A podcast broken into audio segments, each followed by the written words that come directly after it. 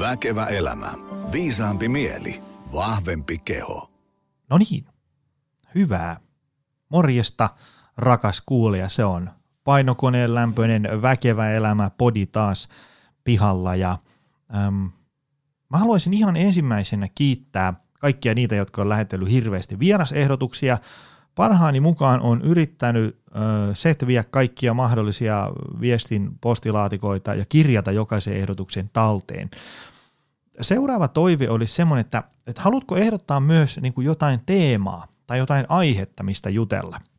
Mulla on itsellä tuossa iso kasa jo aiheita ja teemoja tallessa ranskalaisina viivoilla, ne ei ole suinkaan loppumassa kesken, vaan, vaan tota, ähm, mikä sen hienompaa, kun voisi vähän palvella kuulijaa ja ottaa mielenkiintoisia teemoja. Ajattelee väkevä elämä, vähän tämmöinen äm, terveys ja hyvinvointi ja suorituskyky painotteinen podi, mutta muutenkin täällä ollaan menty kaikkea äh, syömisen, liikkumisen ja palautumisen lisäksi niin yrittäjyyttä ja, ja rahaa ja muuta tämmöistä, mitä nyt ihmisen elämään sulloin, kulloinkin kuuluu, ihmissuhteita, työuraa ja, ja, ja niin edespäin.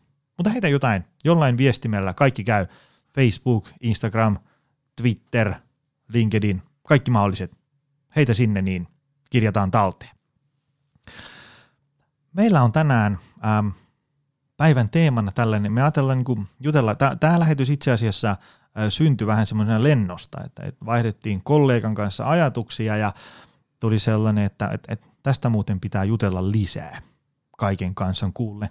Lähinnä sen takia, koska tähän kuntosalitoimintaan ja personal trainingiin ja valmennukseen ja tähän niin liittyy edelleen paljon sellaisia stereotyyppisiä myyttejä, jotka ei lähde ää, kulumallakaan menee ja niitä voisi vähän tänään purkaa. Eli tänään jutellaan ikään kuin, että, että mitä se ottaa, jotta tämmöinen niin kuin tavallinen työssä käyvä sukankuluttaja, perheen iskä, äiskä, opiskelija, muu tällainen, niin mitä se vaatii, että pääsee hyvään kuntoon. Jos ajatellaan, että nyt on vähän niihkeä kunto, mitä se vaatii, että pääsee hyvään kuntoon, ja sitten, että miten siinä jopa pysyy. Ja, ja, ja sit, että mitä täällä valmennuksissa tapahtuu, ja, ja mitä kuntosalilla tehdään, ja mitä siellä ei tehdä. Mä oon huomannut, aina välillä, kun täällä viettää liikaa aikaa täällä Pasilan voimailu pyhätön seinien sisällä, niin vähän kuplautuu sille, että no eikös kaikki nyt jo käy salilla ja kyllähän nyt kaikki tämän jo tietää ja eikös tätäkin nyt jo tehdä ja niin edespäin. Ja ei tarvi astua kun tuohon kadun toiselle puolelle, niin huomaa, että no eipäs, että kyllä ä, aika paljon semmoisia sitkeitä myyttejä väärinymmärryksiä ä, on edelleen elossa ja niitä koitettaisiin vähän purkaa. Mutta tota, pidemmittä puhetta, mä otan mun sukunimi Kaiman ö, saliyrittäjä, kollega Rebekka Jaakkola langoille. Tervetuloa. Kiitos. Hei, tota, te teette siellä kirkkonummella tosi hyvää duunia. Ja, ja tota noin niin, mutta mä oon aika varma, että tässä mun, mun väkevä elämä kuulija kuplassa ihmiset ei välttämättä tiedä yhtään, että kuka sä oot ja mitä te teette ja niin edespäin. Tota, meillä on tosi pitkä menu taas tänään tarjolla, ää, mutta kerro vähän niin kuin lyhyesti, kuka oot, mitä teet, mistä tuut, miten oot tähän päätynyt ja mihin oot menossa? Joo, eli mä oon Rebekka Jaakkola tosiaan Kirkkonummelta tuolta Rauma ja Turun kautta kaksi, melkein 12 vuotta sitten muuttanut Kirkkonummelle ja 2014 perustin sitten CrossFit Kirkkonummen öö, tonne Masalaan. Ja sitä tässä nyt sitten on pian kuusi vuotta pyörittänyt ja, ja tota noin, niin ajattelen, että muuttanut öö, sekä minä että yhtiökumppani tietysti niin aika monen ihmisen elämää tässä vuosien varrella parempaa suuntaan. Oliko sulle silleen, no sä et varmasti ole niin ollut natural born CrossFit kuntosaliomistaja, onko sulle, niin kuin, et, etkö säkin ole vähän tämmöinen niin uravaihtaja niin kuin mäkin? Joo. Se kävi tosiaan sillä hassusti, että mähän siis on koulutukseltani poliisi, on ollut armeijassa vähän töissä rauhanturvaajan ja tehnyt vähän kaiken näköistä hommaa ja laivalla oli vuosi tarjoiluhommissa töissä ja sitten tota, kävi silleen, että sairastuin, mun oli semmoisia hermokipuja koko kropas monta vuotta ja, ja olin itse asiassa valmistunut poliisiksi just, että ehdin tehdä sen vajaa kaksi vuotta poliisin töitä, mitä siihen koulutukseen liittyy ja tajusin jo silloin, että tästä ei varmaan uratuu. että kivut oli siinä vaiheessa jo niin kovat, että kaikki varusteiden kantaminen ja istuminen ja autosistuminen ja kone vieressä, niin se oli täyttä tuskaa ja en, en vuosin nukkunut oikein kunnollakaan. Et näin niin, sitten sain heti valmistumisen jälkeen, tai siis jäin äitiyslomalle eli sain tyttären ja, ja siinä sitten öö, kolmen vuoden kotona olon aikana mietin, että jotain muuta on keksittävää, että en, en tosiaan pysty niihin hommiin menee. Ja silloin mä perustinkin sitten ensimmäisen yrityksen, joka oli sähköalan yritys, mistä ei myöskään ollut kokemusta yhtään silloin niin kuin yrittämisestäkään, että siitä tavallaan lähtee yrittämisen oppiminen. Ja tota, tämä yritys mulla ehti olla hetkinen kolmisen vuotta muistaakseni pystyssä, kun mietin, että nyt täytyy miettiä myös jotain muuta, että sen kanssa vähän rupesi ne hommat menee siihen suuntaan, että yksin kun sitä yritti, niin voimat ei enää riittänyt. Ja olin siinä sitten pari vuotta itse harrastanut crossfittiä, aloitin aikoinaan Lohjalla ja vuosi siellä ja sitten siirryin tuonne Espoo Kivenlahteen ja sitten tuli siinä jossain kohtaa, itse asiassa aika yllättäen tämä tuli sillain, tai niin yhtäkkiä ö, päätös oman salin perustamisesta. Toki sitten mä mietin jo Lohjalla välillä, että ai että olisipa kiva, kun olisi oma sali. Ja sitten itse asiassa mä muistan jo joskus yläasteella mä mietin, että mä haluaisin tulla personal traineriksi, mutta mun mielestä silloin ne jotenkin ne pääsyvaatimukset johonkin koulutukseen oli semmoiset, että mä aina ajattelin, että musta ei ikinä voi tulla sellaista. Ja nuorenahan mä en harrastanut liikuntaa yhtään, että me, me ei niin siskojen kanssa pystytty edes kauheasti harrastaa, että äiti, kun kasvatti meidät yksin, niin ei sitä rahaakaan ollut sille harrastaa. Ja, ja aina ajattelin, että voi vitsi, että se olisi varmaan kivaa, mutta en mä pysty. Ja no sitten tota, tosiaan pari vuotta harrastin ja pikkasen siinä ehdin valmentaa sekä Lohjalle että sit tuolla Kivenlahdessa. Ja sitten se tuli tosiaan, kun se eka yritys oli siinä vaiheessa, että mä mietin, että mitä tästä tulee, niin, niin yhtäkkiä sit löysin samanhenkisen tota noin, niin, kaverin sieltä samalta salilta ja päätettiin, että laita oma sali sitten pystyyn. Ja ei siinä oikeastaan mennyt kuin ihan muutama kuukausi siitä päätöksestä, kun sitten oli tilat löyty tosi nopeasti ja päästiin sit, sitä kautta sitten liikkeelle. Mennään tuohon iso kasa kuulijoita kiinnostavaan teemaan, eli valmentamiseen ja ihmisten auttamiseen ja aha-elämyksiin ja sudenkuoppia ja niin edespäin. Mutta me tuossa niinku, äh, ennen kuin painettiin rekki päälle, niin juteltiin tästä saliyrittämisestä. Että tota, et, et se, on, se on mahtavaa, mutta sitten tavallaan, kun usein voi olla esimerkiksi kulut vaikka sitä luokkaa ja niitä päivittäisiä transaktioita semmoinen määrä, että se, se ehkä vähän yllättää ja varsinkin sitten jos ajatellaan, niin kuin, että, että, tota, ää, että sä oot vaikka intohimoinen painonnostaja ja sitten sä laitat niin kuin gymin pystyyn, niin sitten siinä tulee niin kuin ihan hirveä määrä semmoista tauhkaa mukana, mitä pitää, pitää huolta, ää, mitä ei välttämättä ei kiinnosta yhtään, eikä välttämättä tajunnut yhtään, että, että nämäkin pitää huolehtia ja niin edespäin. Ja sitten siitä voikin tulla aikamoinen hässäkkä kouraa. Mitkä on sun mielestä tämmöiset, otetaan lyhyesti niin kuin ajatuksia saliyrittämistä? Mitkä on niin semmoisia sudenkuoppia ja, ja mitkä kannattaa pitää huolta, jotta se on kiva? Joo, no itse mä ajattelin sillä, että mulla oli niin se hyvä puoli, että mulla oli se yksi yritys sieltä takana jo, mikä itse asiassa päätyi konkurssiin ja se oli tavallaan se mun oppikoulu, että, että kun lähdettiin saliperusta, niin, niin oli niin täysin selvää, että pitää ensinnäkin olla suunnitelma, että kenelle sä myyt ja mitä sä myyt. Ja sitten toinen mun mielestä, en tiedä onko se ehkä, no se voi tällä alalla olla tyypillistä, että just että tavallaan omasta harrastuksesta tehdään se työ, mutta sekin niin kun alusta lähtien mun mielestä pitää ajatella niin, että tämä ei ole harrastusta yrittäminen, vaan sit pitää saada itselleen se, mikä mahdollistaa se oma elämän, eli tuloja siitä pitää saada. Eli pitää suunnitella alusta lähtien just aika tarkkaan kaikki.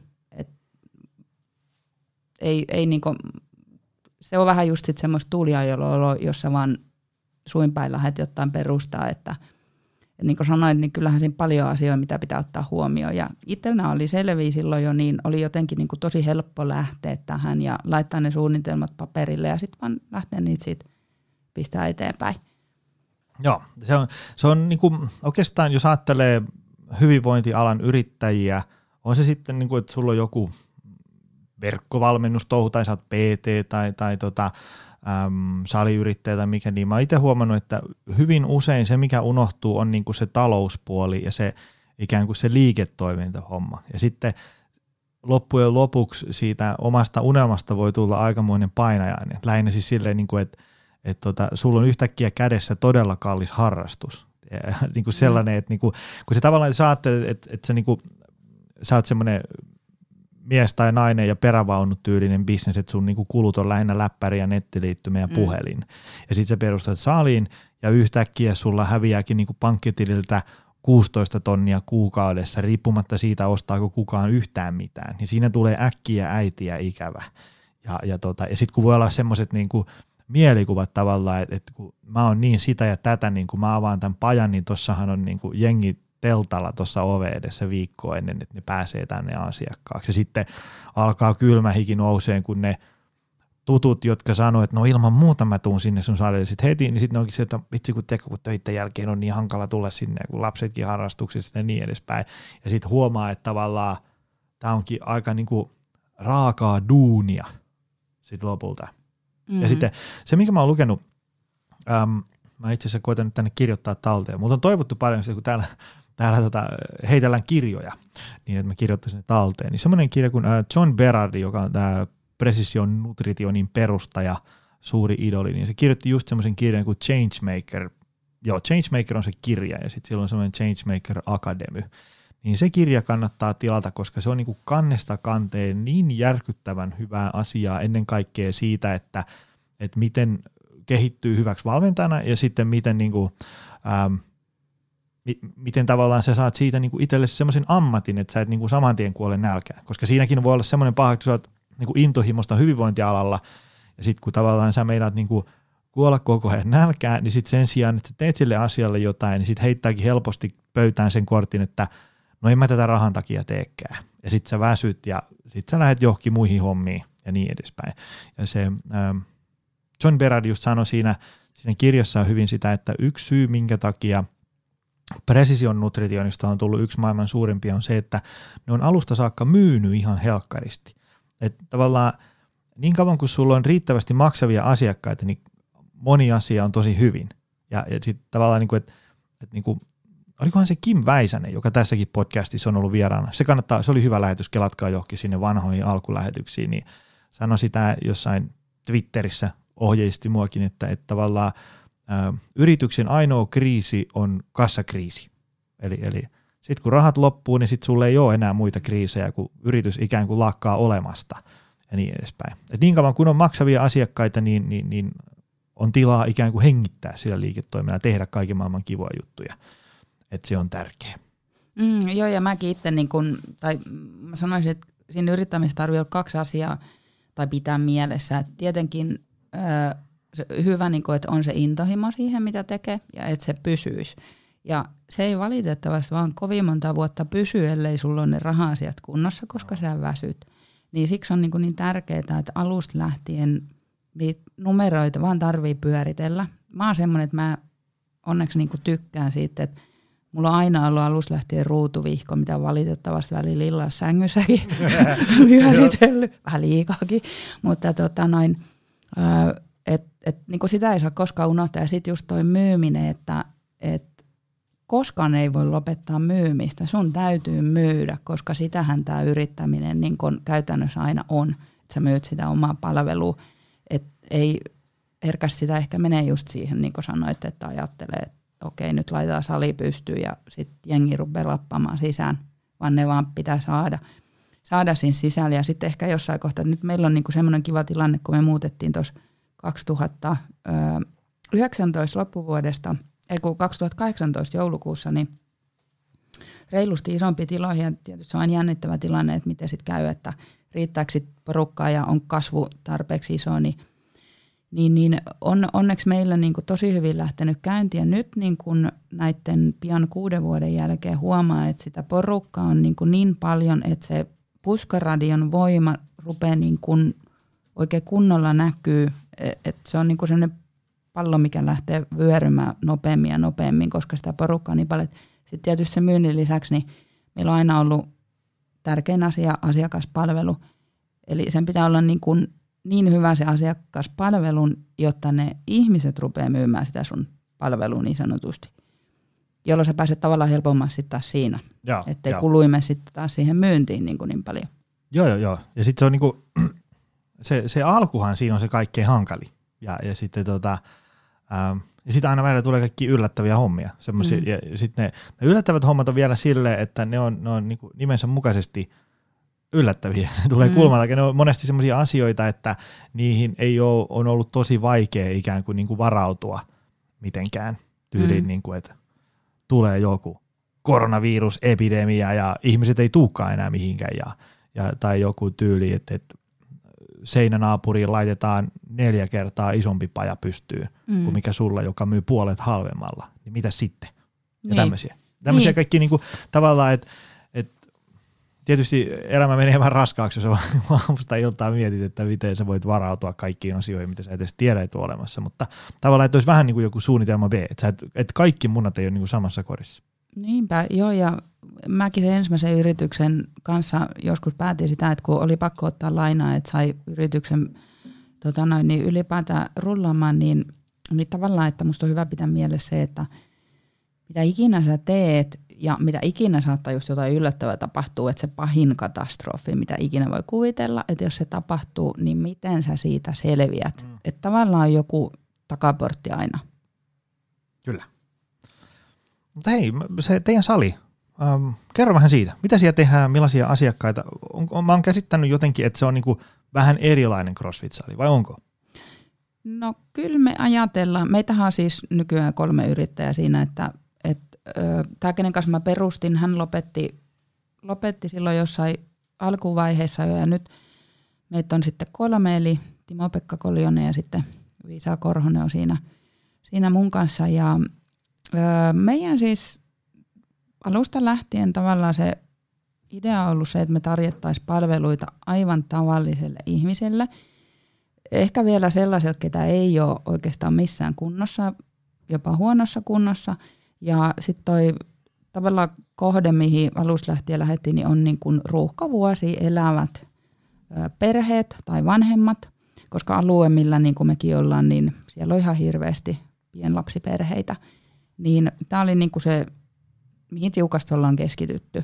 Ja sitten vielä se, että, että meidän niin kuin, ö, tota, tärkeä toimintaperiaate, mihin me aina nojaudutaan, kun me mietitään sama mitä päätöksiä, niin me aina mietitään, onko tätä linjan mukaista, että me tarjotaan matalan kynnyksen palveluita. Eli just tälle, tälle tota porukalle, eli tavalliselle ihmiselle, että se uskaltaisi ensinnäkin tulla sinne meidän salille. Ja sitten, että kaikki se treeni, valmennus, kaikki mikä liittyy siihen olisi sellaista, että se tukee sitä matalaa kynnystä, että ei se peljästy tai tuu tavallaan – liikaa, liian rajusti, liian nopeasti, jotta siitä tulee niin kuin elämäntapa. Eli se on meidän tavoitekin, että me saataisiin ihminen ö, nauttia liikunnasta mahdollisimman hyväkuntoiseksi ja mahdollisimman terveeksi ja loppuelämäksi, jotta se niin kuin oma arki helpottuisi sitä kautta. Aika paljonkin yleensä vielä. Joo, ja se, tota, se on se on jänskä, että sitä liian rajua aloitusta, niin sit on, sit on parjattu varmaan niin kauan, kun mä oon tällä alalla ollut niin kuin luokkaa kymmenen vuotta tehnyt ammatikseen ja sitten sit on nyt sitä ennenkin niin kuin voimailuin seurannut skeneen, niin sitä liian rajua aloitusta on, niin kuin, siitä on sanottu, että älä, älä hyvä ihminen tee sitä, siitä on varmaan niin kuin ainakin 20 vuotta, mutta ei vaan häviä mihinkään. Okei, okay, voi olla, että se niin kuin ehkä vähän on laantunut, mutta silti kauhean määrä ihmisiä tavallaan joulukuun viimeinen päivä niin elää miten sattuu. Ja sitten niinku yön yli suoritaan semmoinen transformaatio semmoiseen elämäntyyliin, että kilpaurheilijallakin olisi haasteita pysyä siinä mukana. Ja kyllähän aikuinen sitkeä ihminen nyt niinku kolme viikkoa tekee mitä vaan, mutta sitten tavallaan se, se, se hiipuu tosi nopeasti. Ja sitten se, se ajattelumalli siitä niinku tavallaan, että et, ensinnäkin siitä niinku, tavallaan, että siitä muutoksen tekemisestä on hyvin mustavalkoinen, että se on niin kuin, että musta on tähän tai ei ole. Mm. Ei ole semmoista, että mä oon nyt niin kuin seiska puoli tässä. Tämä on aika hyvä. Kyllä tämä niin kuin hoituu. Ja huomattavasti paremmin, jos aikaisemmin tavallaan elämäntavat oli viisi miikka, niin, niin, niin, niin mm. se seiska puoli on niin kuin jo valtava, valtava kehitys. Joo, ja mä luulen, että ehkä meillä niin kuin ta, tai CrossFit-salien tai CrossFitin tavallaan se niin sanottu ongelma on se, että, että tällä lajilla on aika sellainen rajumaine – tai että tehdään niin kuin tosi kovaa täysillä, raskailla painoilla koko aika. Ja varmaan johtuu just siitä, että paljon niin kuin näkee somessa, mediassa näitä kilpailuja, koska sitten taas CrossFitissä on paljon ihan tavallisen ihmisen kilpailuja, mihin voi matalalla kynnyksellä kanssa osallistua, mutta mutta tota, me on yritetty kyllä tätäkin tavalla alusta lähtien siinä mielessä muuttaa tätä käsitystä, että lajihan on siis alun perinkin perustettu täysin tavalliselle ihmiselle. Ja nimenomaan siihen, että tasaisen varmasti lähdetään kehittyä ja selvisi niin kuin lähestulkoon kaikesta, mitä nyt elämä sitten vastaan tuo, mutta ei missään nimessä ole, varsinkaan meidän salin tarkoitus ei ole tehdä ihmisistä niin jotain superurheilijoita, koska meillä käy tavallisia ihmisiä, niin se on ehkä just se, mitä me joudutaan paljon muistuttaa ihmisiä, tai, tai ehkä meidän valmentajien semmoinen isoin haaste on se, että kun ihmiset innostuu tästä lajista, ettei ne rupea tekemään liikaa ja sitten tuu sitä takapakkia, vaan me saadaan niin kun ymmärtää se ihminen, että, että okei, kehitys tulee alus nopeasti, sitten se vähän laantuu ja tota, se niinku riittää, että ei tarvi olla superihminen eikä tarvi pystyä kaikkeen, koska sulla on se muukin arki ja stressi ja muut tällaiset, että et pitää niinku löytää sellainen hyvä tasapaino ja tätä me on pyritty muun muassa meidän ohjelmoinnilla pitää silleen maltillisena. Eli me, me, me on menty vuosi jo ihan tämän Aidon CrossFit.comin ohjelmoinnin mukaan, mikä on siis täysin julkista ohjelmointia siellä heidän verkkosivuilla. Tietysti vähän on muutettu meidän porukalle sopivaksi ja meidän tiloille ja välineistöille sopivaksi, mutta se on niinku just semmoinen aito crossfit, missä tasaisen varmasti pyritään saamaan sitä ihmistä parempaa kuntoa, ettei tule liikaa kerralla. Joo. Mä oon kyllä sitä mieltä, että jos nyt niinku CrossFit-skene ja, ja se, se tavallaan niin koko laji, laji on niin kehittynyt tässä jo vuosien saatossa, niin tota, ja, ja siitä on välillä parjattukin tosi paljon, mutta kyllä mä näen, että – jos laitetaan CrossFitin plussat ja miinukset ää, yhteen, niin kyllä siinä jäädään isosti mun mielestä plussalle. Mä muistan, olikohan se itse ää, Dimitri Glokov, tämä venäläinen painonnostaja, kun oli hänen semmassansa, niin se, se sanoi sitä, että, että, että CrossFit on, onko se, se on jo, joltain vuodelta maailmanmestari, mä en muista mikä vuosi oli, mutta vai Euroopan mestari, no kuitenkin, niin sanoi sitä, että, tota, että CrossFit on niinku parasta, mitä painonnostolle on ikinä tapahtunut, mm. koska se, niin kuin, se valtava määrä ihmisiä, mitä on tarttunut niin kuin levytankoon ja, ja tota, ruvennut tekemään ikään kuin, niin kuin ähm, semmoista niin kuin vähän intensiivisempää, ei, ei hölmöilyä, mutta tavallaan, että se ei ole ihan semmoista, että mennään niin kuin stereo, kauhea kärjestys, mutta mennään jokin vehkeeseen istuu ja heilutellaan jalkoja ja luetaan lehteen samalla, vaan niin kuin oikeasti äh, vähän niin kuin haastetaan äh, aivoja ja hermostoa ja lihaksia uudella tavalla ja sitten saadaan voimaa ja vihviä. Ja, ja niin kuin palloa lentää seinä ja köysiä heilutellaan ja työnnetään kelkkaa ja niin edespäin. Että kyllä mä niin kuin, äm, itse annan niin kuin kaksi isoa tuplapeukkua CrossFitille. Ja kaikissa, niin kuin, jos ajatellaan uusia lajeja, on se sitten mikä ikinä tuleekin, niin ainahan siellä niin kuin varsinkin siinä alkuvaiheessa ää, tulee kaiken maailman niin kuin, ää, ää, tavallaan semmoisia niin kasvukipuja sillä lajilla, tehdään vähän hölmöyksiä, mutta ei siinä mitään. Ja, ja tota, mutta kyllä se laji on mennyt hirveästi eteenpäin, plus että sitähän on aina parjattu sellaisia, että, että kun valkut on sellaisia yhden viikonloppukurssin käyneitä, niin ei ne kyllä ole. Kyllä siellä on niin kuin tosi fiksuja ihmisiä puikoissa ja ne on tehnyt niin kuin vuosikausia ja varsinkin kun sä oot kiinnostunut siitä lajista enemmän ja siitä valmentamisesta, niin sä alat ottaa selvää, että miten täällä mennään. Kyllä se on niin kuin hieno ilmiö. Mm. Joo, mä oon ihan samaa mieltä ja se kaikessa että, että osa, osassa on enemmän tavallaan sitä ammattitaitoa tai kykyä tehdä tai näin, mutta kaikki kuitenkin kasvaa koko aika ja just näiden vuosien aikana, mitä itsekin tässä CrossFitin piirissä ollut, niin on tämä muuttunut ihan huomattavasti niin kuin ammattimaisempaan parempaan suuntaan. Et kyllä mä uskon, että joka ikisellä salilla panostetaan ihan täysillä siihen, että me saadaan niin kuin – porukka hyvään kuntoon ja mahdollisimman terveeksi. Ja tota noin niin, no nyt mä menetin ajatukseni. Näin se tulee kohta takaisin. Ei se, mutta ei se, se, niinku, se laji on mennyt ähm, niinku monella tapaa hyvään suuntaan ja sitten siellä on niinku, yhä enemmän otetaan huomioon sitä, että, että mikä on niinku se, se tyyppi, joka tulee ovesta sisään, niin mitä se vaatii ja, ja mitä se tarvii ja mikä sille on hyödyksi, plus että myös sitä niinku päivän kuntoa. Sehän on se skaalautuvuus, mikä siellä, niin kuin, että se ei ole aina, että se, niin kuin, murjotaan kaikki ihmiset niin kuin saman mankelin läpi. Ei, ei missään nimessä ole. Ja meilläkin siis liittyy tähän meidän niin kuin asiakaspalveluperiaatteisiin ja sitten tähän matalan kynnyksen salin, että et, ö, me pidetään niin tosi tarkasti huoliset, kun meillä on ihan minkä tasoista porukkaa tahansa ja suurin osa meillä on oikeasti sitä reilu kolme, reilu nelikymppistä ruuhkavuotta elävää äitiä ja isää siellä, niin ö, sen täytyy olla järkevää sen treenaamisen, niin meillä muun muassa siis panostetaan ihan hirveästi lämmittely. Meillä on suhteellisen pitkät lämmittelyt, missä jo lähdetään sen päivän treenin liikkeitä harjoittelee progressiivisesti ja haetaan liikkuvuutta ja muuta tämmöistä. Harjoitellaan aina liikkeet kunnolla ennen kuin mennään treeniin. Et mä sanoisin, että meillä niin kuin semmoista, että pusketaan, että pusketaan oikein kunnolla sitä ihmistä tekee, niin ne on aika harvassa ne kerrat. Et, et tota noin, enemmänkin meillä ehkä jopa niin kuin toppuutellaan ihmisiä, että tämä täällä ei pidä aina vetää itse ihan piippuun. Ja todella harvoin itse asiassa, että, että tämäkin me yleensä sitten, riippuen millainen se treeni on, niin siinä alussa sitten pyritään vielä kertoa, että okei, tänään kannattaa vähän näin ja näin tehdä ja tänään voi vähän kovemmin ja nyt tämä on semmoinen treeni, että tehdään vaikka pelkkää voimaa, että ei, ei tässä ole tarkoituskaan, että välttämättä kauhean hiki tulee tai syke nousee tai näin.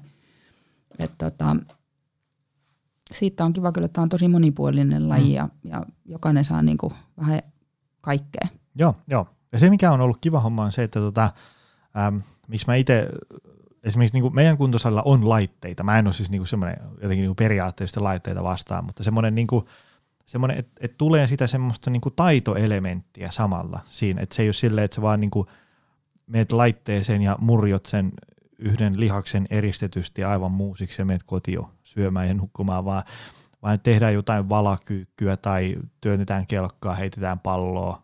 Että tavallaan siinä niin kuin joutuu myös aivot huomattavasti enemmän duuniin, kun sun pitää ikään kuin, niin kuin ohjailla montaa lihasta. Ää, niin kuin osa, osa venyy ja osa supistuu ja, ja tota, siinä joutuu kuin, tavallaan tulee se taitoelementti mukaan. Se on se, on se, niin kuin se mistä itse viehätyn suuresti. Mm, joo, ja mä niin ajattelen, tai me kyllä ajatellaan sillä kanssa, että just, että, että kun tämä on niin monipuolinen laji ja tehdään niin kaikkea, ja siis meillä CrossFitissa on kolmannes on painonnostoa, kolmannes on aerobista liikuntaa ja kolmannes kehon paino kautta voimisteluliikkeitä. Ja sitten kun näitä sekoitellaan vähän niin sanotusti randomisti yhteen, eli pitkällä aikavälillä kaikki ominaisuudet kehittyy, siis ihmisen fyysiset ominaisuudet, niin – niin se, mikä tässä just ollut hienoa niin huomata omillakin asiakkailla ja itselläkin, että oikeasti se arki helpottuu huomattavasti. Liikkeet on paljon semmoisia, mitä me tarvitaan niin normaalissa elämässä. Että nostellaan jotain laatikkoa hyllylle tai multasäkkiä tai lapsia tai mitä ikinä, niin, niin se kyllä vaikuttaa tosi positiivisesti sinne arkeen. Kyllä. Tota, minkälaisia ihmisiä, te, sä puhuit siitä tuon ruuhkavuosta ja niin edespäin, mutta kun ne tulee sinne, niin minkälaisia ikään kuin – vaivoja niillä on? Onko tämmöistä niin kuin passiivisen työelämän aiheuttamia vaivoja, niska, hartia, seutu, selkä, painoa, tekisi mieli vähän pudottaa, väsymystä, kiirettä. Mikä, mikä on niin kuin sellainen meininki? No ehkä se suurin meidän asiakasryhmä, kun aloittaa, meillä on just, just näitä ruuhkavuosia eläviä pieniä lapsia, ketkä ei ole joko vuosiin treenannut mitään tai ei ole koskaan tehnyt yhtikäs mitään. Niin tota, tämä on se, mistä usein just lähdetään, että lähdetään sitä kuntoa parantaa. Sitten on, se on ehkä ollut tämän alan kurja puoli huomata, miten paljon ihmisillä on just kaiken näköisiä vaivoja nykyään. On selkäongelmia, polviongelmia, just tämä niskahartia tosi monella kireenä. Öö, stressi pukkaa töistä päälle ja ylipäätään siitä koko arjesta ja tämmöistä. Ja ehkä, ehkä sitten jotain vanhoja vammoja tai tämmöistä, mutta öö, just toi, että liikkumattomuus monta vuotta ollut ja sitten tämmöisiä vaivoja, mitä, mitä on sitten se elämä tuonut mukana, niin nämä on ehkä ne suurimmat. Ja meillä alkoi tuossa viime vuoden kesällä, päätettiin vieläkin madaltaa kynnystä aloittaa crossfittia, niin perustettiin tämmöinen erittäin huonokuntoisten ryhmä. Ja tämä on, kuvittelisit vieläkin la, ainutlaatua Suomessa ja en tiedä onko kuin paljon maailmallakaan, että et puhtaasti heille omat treenit, missä me on vielä madallettu sekä kynnystä aloittaa sillä, että täällä on vain erittäin huonokuntoisia. Ja heillä on omat treenit. Ja sitten vielä ohjelmointi heille niin on pistetty ö, mata, niin kuin matalemmalle teholle, simppelimpiä liikkeitä ja, ja tota sille, että olisi mahdollisimman helppo aloittaa. Niin heillä on ehkä vielä lisänä se erittäin huono kunnon lisäksi, niin, niin saattaa olla just sitä ylipainoa ö, tota, aika monellakin. Että et nämä on ehkä ne yleisimmät meidän, meidän porukan.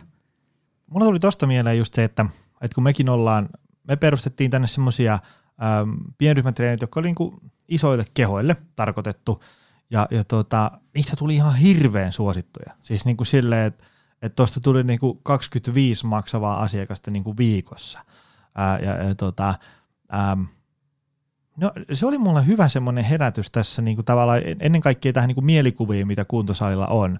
Että tavallaan kun me ollaan niin kuin aina puhuttu, että meidän pienryhmätreeneihin voi tulla, vaikka sä olisit kuin kuinka huonossa, okei, jos, sä, jos sulla on joku niin kuin ristisille just operoitu tai saat justiinsa ähm, yrität päästä niin kuin vakavasta uupumuksesta ylös, niin sit sä et voi sinne tulla. Ne vaatii semmoista niin kuin tavallaan erittäin tarkkaa päivittäisen kunnon huomioimista, mutta muutoin kaikki tervetulleita.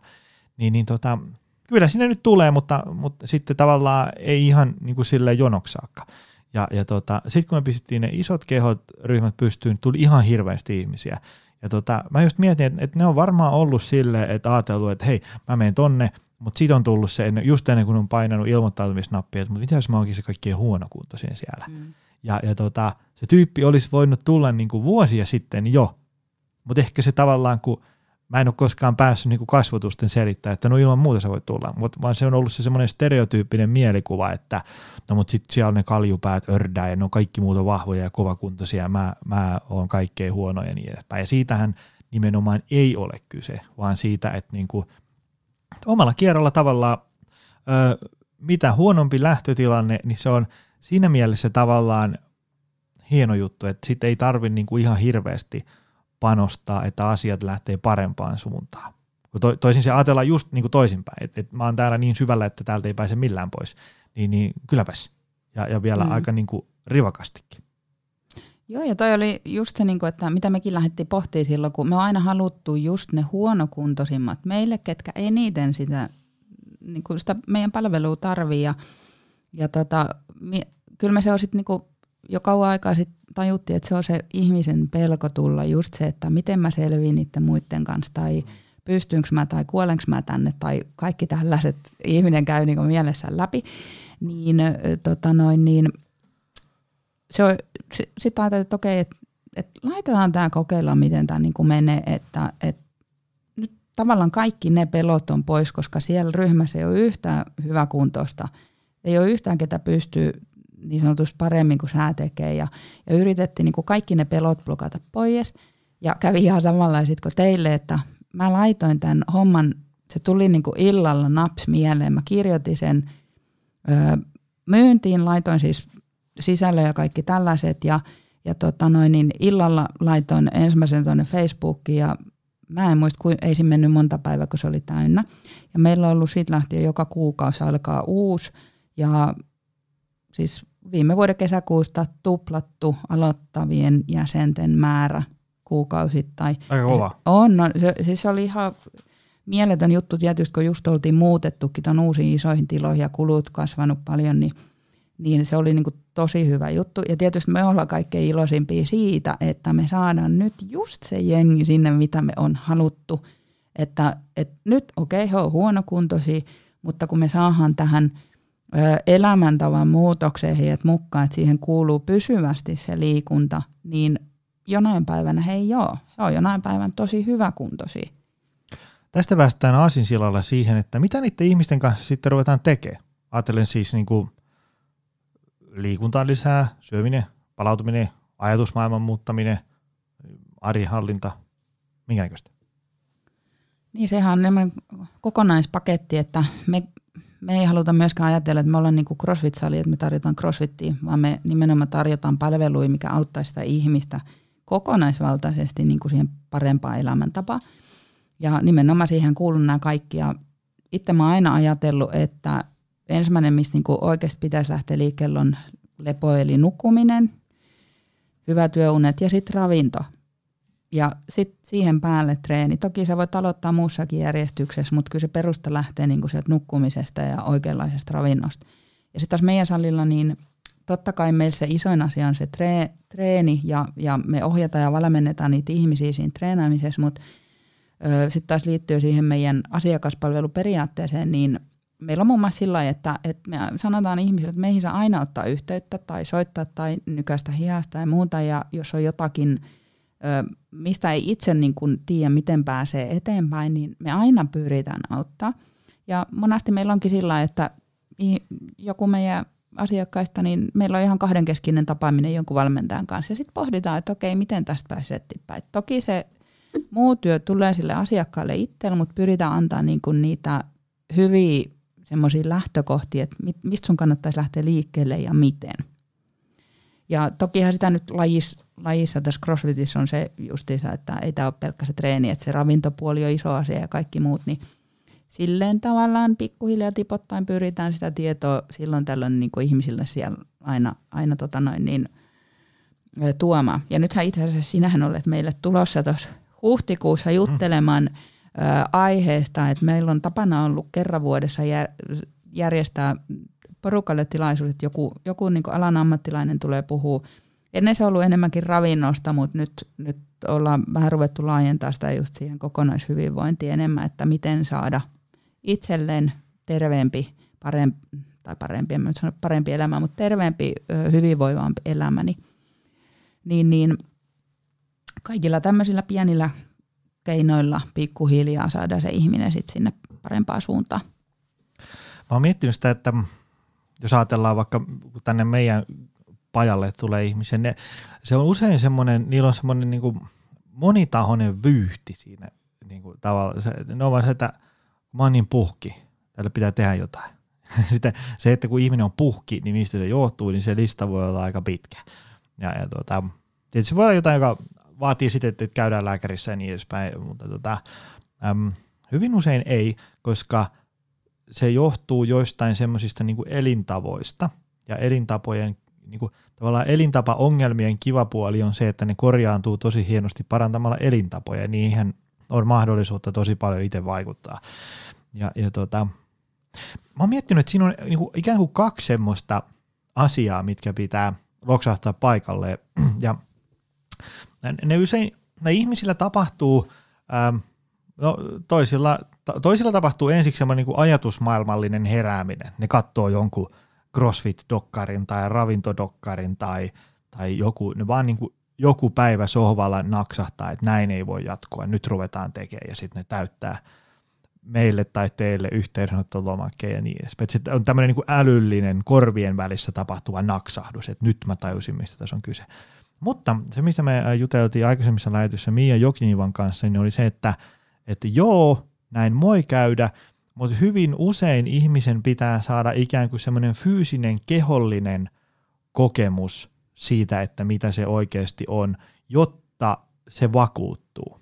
Mä just itse yritysluennolla paasasin siitä, että tavallaan sen takia kannattaisi niinku rohkeasti kokeilla kaiken näköistä, koska sä et oikeasti tiedä ilman kokeilua, että millaista se oikeasti on. Tavallaan niin kuin, että ootko käynyt avannossa ikinä?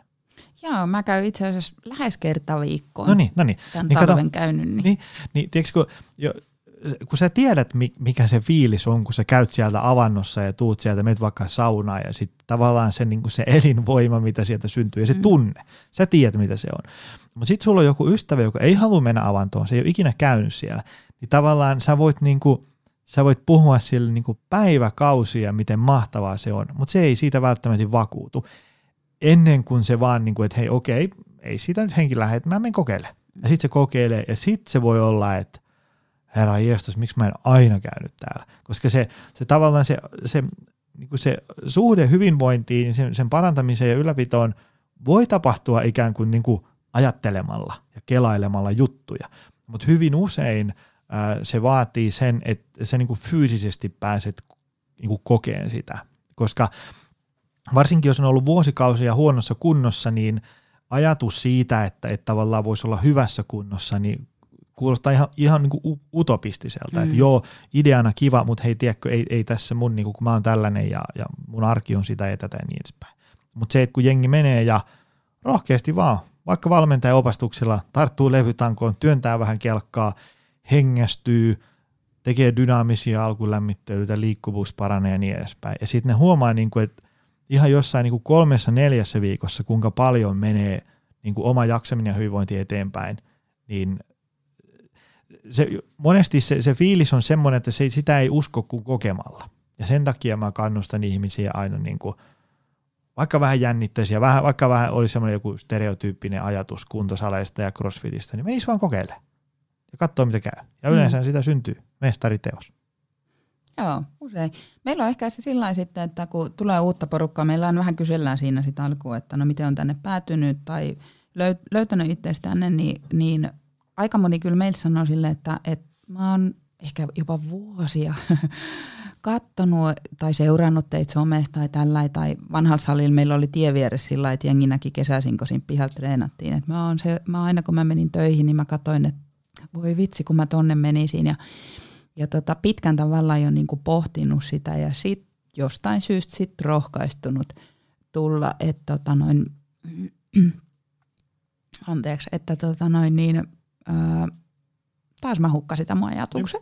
Ja, mutta, niin kun, kun mä mietin sitä ihmisiä, jotka kokee sen semmoisen niin megalomaanisen herätyksen, tai ei välttämättä, se on niin kuin tavallaan, että on ollut vähän tahmeita hyvinvoinnin kanssa, ja sitten siitä se lähtee. Niin, niin, tota, ähm, niin se, se, mikä on tullut monelle yllätyksenä, esimerkiksi kaksi, kaksi ahaa, kun mun seuraava kysymys on se, että minkälaisia aha-elämyksiä ihmiset on kokenut, niin, niin tota, ainakin sen, että, että kun aikaisemmin on ollut semmoinen ajatus, että, että, että jos mä nyt rupean tästä niin kuin semmoiseksi hyvinvointityypiksi, niin ei mulle sitten, multahan loppuu tämä muu elämä sitten kokonaan, kun mä haluan käydä rockikonserteissa ja mä soitan tässä bändissä ja, ja mulla on nämä muksut ja töissäkin pitää käydä. Niin ihmiset hahmottaa, että ensinnäkin se ei vielä niin paljon aikaa kuin, kuin tota, ne aikaisemmin kuvitteli, plus sitten se, että, että se ei ole yhtään niin vaivalloista kuin mitä sitä aikaisemmin kuvitteli. Se on normaalia, että ensimmäiset salitreenit tai, tai ensimmäiset kerrat, kun sä väännät aamulla fiksua aamupalaa ensimmäistä kertaa 15 vuoteen, niin ne tuntuu vähän työläältä, se on ihan normaalia. Mutta sitten kun niistä tulee ajan myötä semmoinen tapa, niin ne, ne ikään kuin vaan niin kuin tapahtuu. Sä ehkä niin kuin havahdut vasta töissä, että vitsi, söin tänäänkin fiksu aamupala. Se vaan ikään kuin, niin kuin solju siinä, siinä aamun ohessa. Minkälaisia aha-elämyksiä teidän tyypit on? Nämä on niin kuin tavallaan tästä nyt meiltä. minkälaisia aha-elämyksiä, jos otat sieltä nyt ihan konkreettisia, mietit jotain tyyppiä, niin mitkä on ollut niille semmoisia suuria mullistuksia? No tietysti totta kai, kun tuossa on tuota painonnostoa meidänkin lajissa aika paljon, niin, niin se on varmaan se yksi, mitä eniten huomaa, että ihmiset, mä en ikinä olisi uskonut, että mä voin niin nostaa tällaisia painoja tai tehdä tällaisia liikkeitä, mutta sitten niin kuin, meillä on kyllä paljon se, kun on toi, toi porukka, mitä me, meillä käy, on sitä ö, reilu 30-40-vuotiaasta ja sitä vanhempaakin, niin, niin kyllä meillä on niin kuin todella paljon kivut ja vaivat helpottanut. Tulee sellaiset, että ei vitsi, tiedäkö, että mulla on monta vuotta ollut selkä kipeä ja nyt mä en ole niin kuukauteen tuntenut mitään.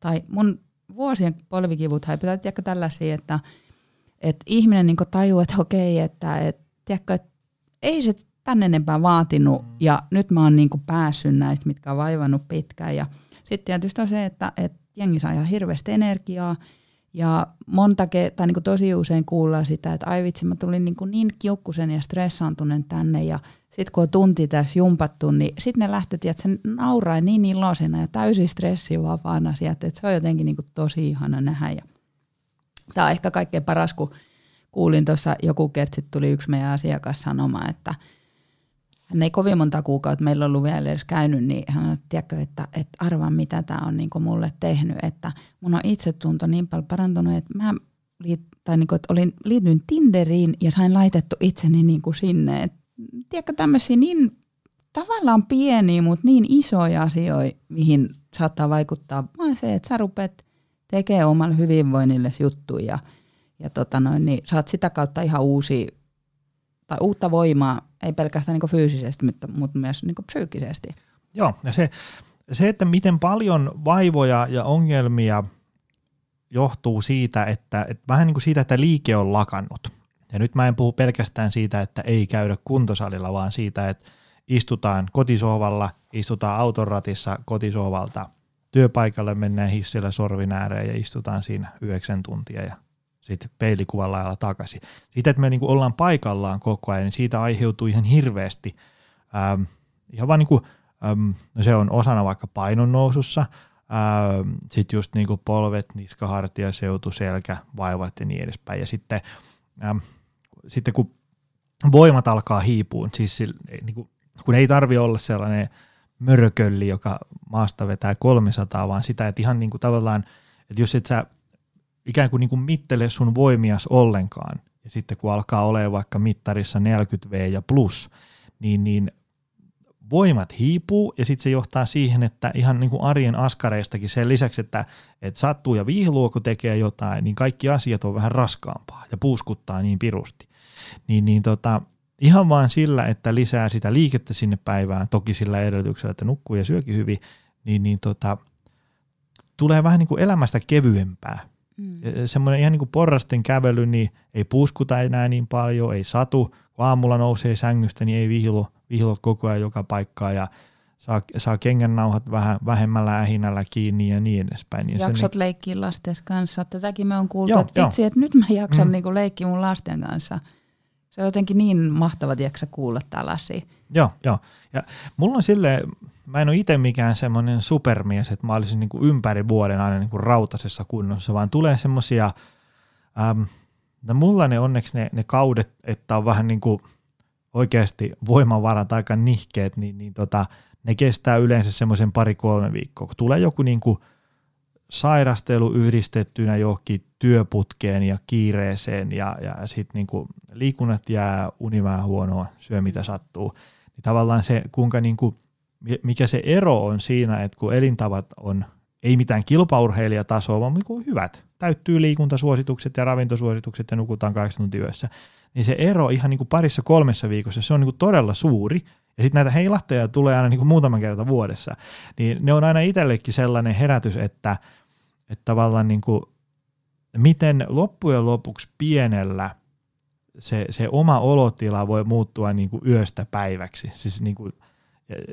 ei tarvitse muuttua kilpaurheilijaksi, vaan ihan tämmöiset niin normaalit ravitsemusliikunta- ja, palautumissuositukset, kun niihin kun pääsee, niin, niin tota, vitsi mikä ero siinä on. Ja sitten mä aina mm. mietin, niin se, se mikä on toinen aha-elämässä ollut itselle, että silloin kun on, on itse väsyneimmillään – ja, ja se on kuitenkin siinä mielessä aika mietoa, että sitä ei ole yleensä silloin kestänyt kuin pari viikkoa. Ja, ja mulla on vielä niin kuin hyvät muistikuvat siitä, että, että tota, millaista on olla virkeä ja miten helposti sinne pääsee. Että mulla on ikään kuin semmoinen, niin kuin, en mä ole niin kuin oikeasti, oikeasti hirveän syvällä mm. Montussa, mutta kuitenkin Montussa. Niin, niin tota, mä aina silloin mietin, niin kuin, että, että tavallaan, että, että on paljon ihmisiä, joista tuntuu täältä joka päivä. Mm. Ja siinä mielessä mun sympatiat on kyllä niiden puolella, koska jos semmoista fiilistä olisi jatkunut vaikka sanotaanko kolme vuotta, niin kyllä mäkin voisin olla niin kuin ihan hyvin sellainen tyyppi, joka kuuntelisi tällaista lähetystä ja olisi, että hei älkää nyt viittikö, kun tietäisitte millaista tämä mun elämä on niin edespäin. Että se tavallaan, sieltä montusta ei kyllä nousta sillä, että annetaan lisää keppiä, että kuules nyt – sohvan perunan vätys, ota ittees niskasta kiinni, koska se on vaan, se, se vaan niin kuin kaivaa sitä ihmistä yhä syvemmälle.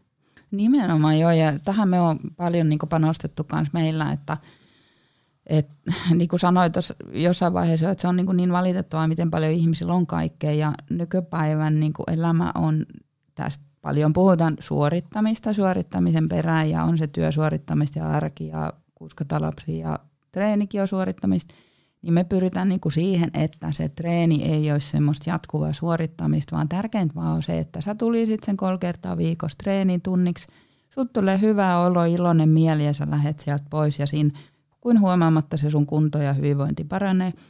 Että ei sen tarvi just olla tiedätkö, sellaista, että nämä pitää nyt mulla olla koko aika mielessä, mun pitää laskea kalorit ja mun pitää miettiä, miten mä kehityn ja kuinka paljon painot raudassa nousee ja tämmöistä näin ja sitten niin kuin sä sanoit, niin sitähän tämä elämä on, että meillä jokaiselta tulee ihan koko aika niitä ala- ja ylämäki, että tällainen mennään ja tulee taukoi ja muuta. Et, ö, pyritään niin kuin meilläkin ihmisillä niin kuin se, että kannattaa ajatella sitä elämää, koko se elämän janaa sinne loppuun asti. Ja sitten jos siihen tulee semmoisia flunssa, sairaus, katkoja treeniin tai sä menet viikon pari lomalle, etkä siellä halua treenata tai tämmöisiä, niillä ei ole niin mitään merkitystä sen koko aikajanan kannalta, jos sulla on suht säännöllisesti sitä liikuntaa siellä. Mutta sitten taas, jos se on semmoista, että okei, sä aloitat jotakin ja ei oikein tunnu hyvältä ja taas menee pari vuotta, että et tee mitään ja sitten taas ehkä jotain yrität, niin silloinhan sinne ei ole niin kuin minkäännäköistä jatkumoa. Niin se on se ongelma, että, että mekin pyritään just siihen, että maltilla lähdetään liikenteeseen ja ylipäätään treenataan maltilla, jotta siinä pysyy just se järki ja se jaksat sinne hamaan loppuun asti ja siitä on hyötyä sulle niin kuin elämän loppuun asti. Niin, niin, niin tämä on ehkä myös se yksi juttu, mi, mi, mitä niin kuin meillä ainakin paljon ihmisten kanssa ja varsinkin niiden kanssa, ketkä innostuu lajista, koska tämä on niin mukava laji, niin sitten herkästi sitä treeniä rupeaa jossain kohtaa tulee liikaa. Mm, mm. Joo, ja se, se mikä tuli tuosta reissaamisesta mieleen on se, että kun tuo langan päässäkin on varmasti paljon ihmisiä, jotka käy lomalla tai, tai töi, työkseen tota, reissailee, niin äh, jos haluatte jotain vertaistukea aiheeseen, niin esimerkiksi mä itse on semmoinen, että ähm, tosi nihkeästi otan esimerkiksi salikamppeita mukaan lomareissulle. Ihan vain sen takia, kun mä jossain kohtaa huomasin sen, että, että kun mä otan aina niin kuin, ää, kyykkykengät ja herapussin mukaan sinne reissuun, ja sitten kun ne niin kuin kymmenettä kertaa tulee ikään kuin siellä samassa muovikassissa koskemattomana takaisin, niin mä mietin, että miksi mä rajaan näitä niin kuin, tavallaan tiedätkö, niin kuin ympäri maailmaa, kun en mä tee siellä mitään. Niin, niin tota, mä oonkin ottanut sille, että mä treenaan niin kuin ennen reissua ja reissun jälkeen, mutta sitten kun mä oon reissussa, niin – siellä panostetaan sitten ikään kuin, niin kuin arkiaktiivisuuteen, vaikka jos mennään jokin lämpimään maahan, niin uidaan ja, ja, ja kävellään paljon, käydään katselemassa nähtävyyksiä, että jos tässä niin kuin Pasilan betonipunkkerissa tulee askeleita 6000 päivässä, niin, niin jossain niin kuin reissussa voi tulla helposti 20 000, kun käy kävelee. Ja, ja tota, että vaikka siellä ei ikään kuin tuu semmoista ärjy, murju, kuntosalitreeniä, niin, niin tota, ää, siellä tulee, voi tulla äkkiä aktiivisuutta niin kuin kokonaisuutena viikon aikana enemmän. Eli sitä ei kannata niin kuin potee minä morkkiksena, jos et sä niin kuin Teneriffan lomalla myllytä menee joka päivä, vaan, vaan mm. tee jotain siellä. Nimenomaan, ja, ja toi just toi liikunta, kaikki, kaikki mitä sä muuten teet, niin, niin itse ajattelisin, että se on melkein tärkeämpää kuin se, että sä treenaat. Että okei, jos sä käyt kolme kertaa viikossa salilla treenaamassa, mutta sitten se kaikki muu on – kahdeksan tuntia istut vaikka tietokoneen ääressä töissä, sen jälkeen sä menet kotiin, syöt, lösähdät sohvalle ja sulla on vaan se kolme tuntia viikossa vaikka sitä NS-treeni, niin ää, mä en usko, että se vie ihan älyttömän pitkälle, koska tuossa aikaisemmin, kun sanoit just, just näistä, että on vaikka jotain niskahartiajuttuja ja muita, niin – kyllä se on niin, että okei, sä, totta kai sä, meilläkin sä saat apuja niihin, mutta me pyritään ohjaamaan myös sit, anteeksi, ihminen myös tekee itse töitä sen eteen, että se syy lähtee pois. Että jos sä oikeasti joudut tekemään työtä, missä istut vaikka koneen ääressä tai ylipäätään istut koko aika, niin millä keinoin sä pystyt helpottaa sitä, jotta ei tulisi vaikka niitä selkä- tai niskahartia ongelmia. Ja, ja sitten sen lisäksi se salitreeni, mutta niin täytyisi lähteä just purkaa sieltä alusta lähteä sitä hommaa. Mitä tota, me ollaan tässä nyt muutamia jo purettukin, mutta tota, mitkä on sun mielestä semmoisia, niin me ollaan nyt menty paljon tässä sellaisia niin kuin hyviä asioita, mitä ihmisten kannattaisi tehdä, mutta jotta tuolla niin kuin langan päässä ihmiset voi ajatella niitä niin kuin tämmöisiä sudenkuoppia, että toi kuulostaa muuten ihan multa, niin voisi vähän hälytyskellot soida ja koittaa tehdä asioita toisin. Niin, ää, niin kuin, mitä sä oot huomannut semmoisia tyypillisiä, mihin ihmiset monesti helposti haksahtaa? No kyllä mun mielestä niin kuin ehkä tyypillisin on se, että arki on niin, kuin niin hektistä, että ei nukuta hyvin ja ei ehditä. Se, se on siis itselle se on vain just tämmöinen niin suunnitelmakysymys tai priorisointi, että ehtiikö vai ei, mutta tämä on se, mitä moni niin kuin sanoo, että en mä ehdi niin kuin syyä. Et työpäivä menee yhtäkkiä tosiaan, hyvä jos ehtii lounasyö ja sitten seuraavaksi illalla jotain tai näin. Et nämä on niin kuin ehkä niitä, niitä tota noin niin yleisimpiä tämmöisiä juttuja. Että. Mulla tulee just mieleen se, toi, toi kiire, minkä sanoit, niin äm, se on just sellainen, että kun tavallaan niin kuin ihmisillä on niin, kuin niin hektinen se arki, että tota, että siellä ei niin kuin, tavallaan, että jos levitetään niiden viikkokalenteri niin se on niin kuin aamusta iltaa painetaan lusikka pohjassa menee milloin mitäkin, ja ei ehditä syödä, ei ehditä liikkua, ei ehditä nukkua ja niin edespäin, tai palautua ylipäätään niin edespäin. Niin, niin tota, ja sitten on silleen, että, että auta mua. No, no siitä ensimmäinen steppi on yleensä se, että me otetaan semmoinen niin kuin raakarehellinen katsaus siihen viikkoon, että kun usein voi olla silleen, että kun ei ehdi, kun on niin täynnä kaikkea.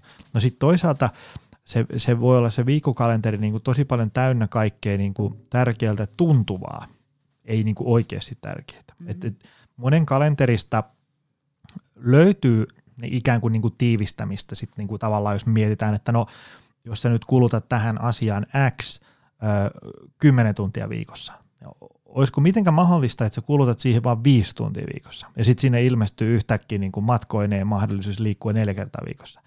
Niin, niin tota, monelta se löytyy ihan tavallaan se ratkaisu niin kuin tämmöisestäkin, tämmöisestä niin vähän, niin vähän lopettaa säheltämisen ja hölmöilyn, se löytyy sieltä.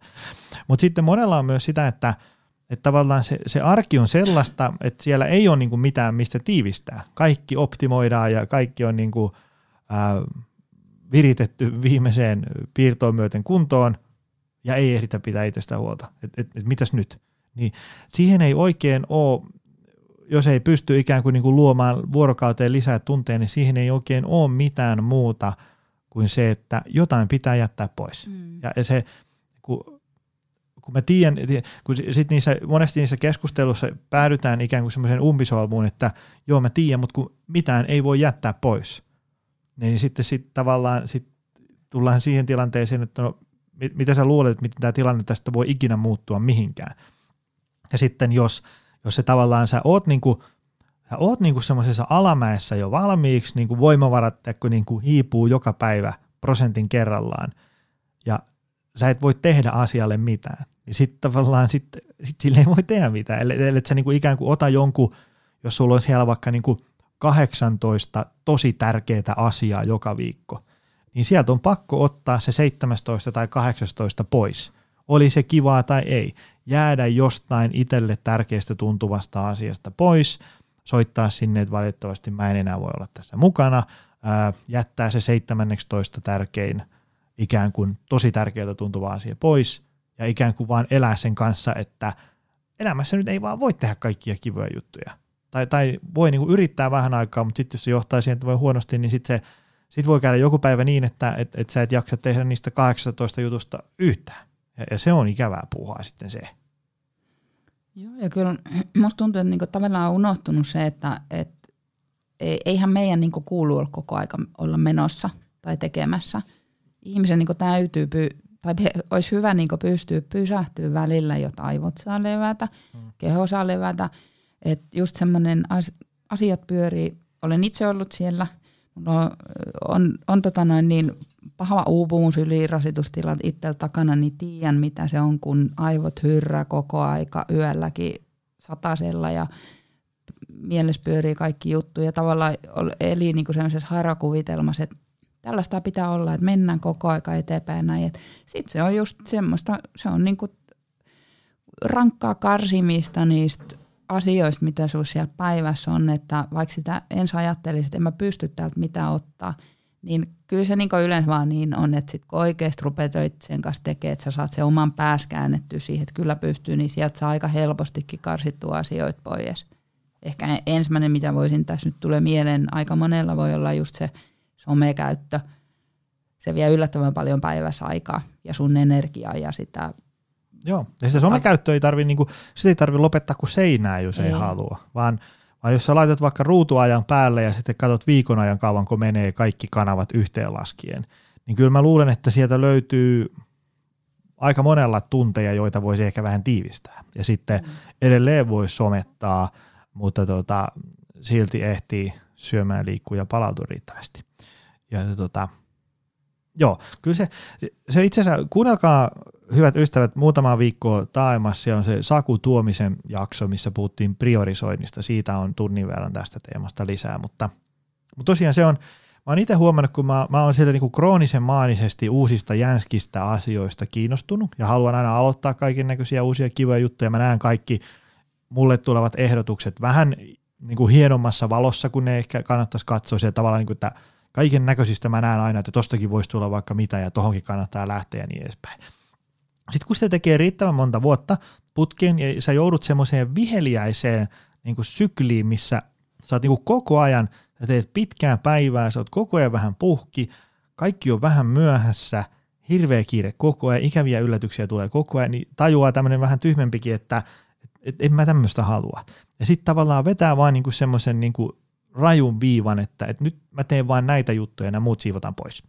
Ja sitten kun niitä uusia juttuja tulee, niin se on aluksi tosi vaikea sanoa, että, että joo, kiitos, hyvä idea, mutta, mutta mä en voi tähän lähteä. Ja, ja sitten se tuntuu aina ihan hirveältä, kun joku nuori, innokas tyyppi tulee, että ei voi se jeesi mut tässä, ja sitten vaan se, että ei, mutta soita Mäkisen penalle, se auttaa sua kyllä. Ja, ja tota, niin se tuntuu aluksi hirveältä, mutta sitten kun siihen tavallaan siihen uuteen rytmiin pääsee, niin elämä on niin paljon mukavampaa kuin ikään kuin, niin kuin ää, ei ole semmoinen niin kuin kauhean semmoinen jyskyttävä paine niin kuin takaraivossa, että ollaan niin kuin myöhässä ja niin edespäin. Joo, ja tuohonkin ehkä niin kuin tottuu just tuohon ei-sanomiseen, niin itsellekin se on ollut niin kuin aina tosi vaikeaa, mutta on siihen opetellut. Ja se käy sitä helpommaksi tavalla, mitä enemmän sitä teet. Ja oikeasti silloin sä pystyt enemmän myöskin auttaa, kun sä itse pysyt kunnossa ja virkeänä. Että sä teet sitä vähemmän, mutta se on paljon laadukkaampaa. Joo, joo. Ja sitten se vielä on se, se tärkeä homma siinä, että, että sitten kun voimavarat alkaa vähenee, väsyttää, kiire, stressi, paine ynnä muu sellainen, niin sitten ne kivatkin asiat muuttuu ikäväksi. Ja se ei ole, se, niin kuin tavallaan, että jos sä nautit perheen kanssa yhdessä olosta, mutta sä haluaisit, kun menet kotiin, sä haluat, että kaikki olisi vaan hiljaa, kun sä oot kuunnellut jäkätystä kaikki päivät. Mm. Tai sitten tuut töihin, mikä duuni oli kivaa, mutta kun väsyttää koko ajan, aloitekyky pienentynyt, ne asiat, mitkä ennen vei tunnin vienyt kolme, hermokireellä, ja sä et näe muuta kuin uhkia ja ongelmia, niin sit monesta kivasta asiasta tulee vähän tyhmä. Joo, kyllä silloin siinä kohtaa jolla meidän joillekin, kun on just käyty tämmöisiä asioita läpi, että, että haluaisin kovasti treenata, mutta tuntuu, että on vaan kaikkea liikaa, niin itse ainakin sanonut aina, että no yksi hyvä keino on se, että laita niin itsellesi paperille ne plus-asiat elämästä, mitkä tuottaa sinulle iloa ja, ja hyvää tunnetta ja energiaa, ja sitten ne miinukset, mitkä vie sitä ja aiheuttaa ahdistusta tai stressiä tai pahaa tai mitä ikinä. Ja sitten lähtee niin yhdestä asiasta liikkeelle, että pyrkii yhden miinuksen kerrallaan poistaa ja sitten yleensä kaikki, mitä me tehdään, niin, tai suurin osa tapoja. Ja sä pystyt aika helposti loppujen lopuksi muuttaa tavan toiseksi, eli lähtee semmoisen miinuksen muuttaa plussaksi, että vaihtaa sen johonkin positiivisen, tai pelkästään vain jättää sen miinuksen pois pikkuhiljaa, totutta itse siihen, niin sieltä rupeaa kuin huomaamatta tulee niitä positiivisempia juttuja enemmän sun elämään kuin sitä mikä vie sun energiaa, niin häviää pikkuhiljaa. Ja se taas niin semmoinen lumipalloefekti lähtee liikkeelle, että sä saat yhden tavan muutettu tai otettu pois tai muutettu paremmaksi, ja sä saat siitä voimaa, kun sä huomaat, että okei, mä onnistuin tähän, niin sitten pystyy ottaa toiseen ja se lähtee rullaan niin sitä kautta eteenpäin. Että just semmoinen, että muutetaan kaikki kerralla, niin on varmaan ehkä niistä yksi isoimpia virheitä, mitä voi tehdä, kun elämäntapoja lähdetään muuttaa, koska se häviää ihan hirveästi voimaa. Ja harva pystyy sellaiseen, mutta hetken aikaa ehkä. Ja sitten se romahtaa kaikki ja palataan herkästi niihin samoihin vanhoihin. Meillä on tunti nyt tässä paketissa. Minkälaisella viestillä me lähetetään ihmiset nyt tuosta villinä vapaasti luontoon pitää itsestään hyvää huolta? Jos sun pitäisi tiivistää. No mä sanoisin, että nauttikaa, o- o- ottakaa rennosti, älkää ottako liikaa paineita, että semmoinen elämän niin pitäisi pääsääntöisesti tuntua hyvältä, jos ei tunnu, niin miettikää, että mit, mitä hyviä asioita voisi lisätä, jotta saisi sen sitten elämässä semmoista iloisempaa ja rennompaa. Se oli hyvä. Mitähän mä sanoisin? Mä sanoisin, että niin, kokeilkaa rohkeasti. Mm. Ei, älkää, älkää kokeilko neljän tunnin yöunia ja kärpäsieniä, mutta kokeilkaa kaikkia tolkujuttuja rohkeasti. Menkää, menkää crossfittiin, menkää kuntosalille, pyytäkää PT tekemään teille treenijoin, ostakaa salikortti, tehkää smoothie aamupalaksi, menkää kympiltä nukkuu, vähentäkää somea, niin edespäin. Katso kuinka käy. Ja sitten kun huomaa, että tässä kävi itse asiassa aika hyvin, niin sitten sitä jaksaa tehdäkin. Joo, toi on hyvä. Hei, kiitos sulle hirveästi, että olit täällä tota, tämän tunnin ajan. Tässä oli hyviä ajatuksia ja kaikkea parasta sinne kirkkonummelle. Kiitos sulle, että sain tulla. Ja kiitos sulle myös, rakas kuulija. Tämä oli mainio tunnin mittainen setti. Me nähdään taas tai kuullaan ensi viikolla. Se on moro. Tutustu lisää aiheeseen optimalperformance.fi ja opcenteri.fi.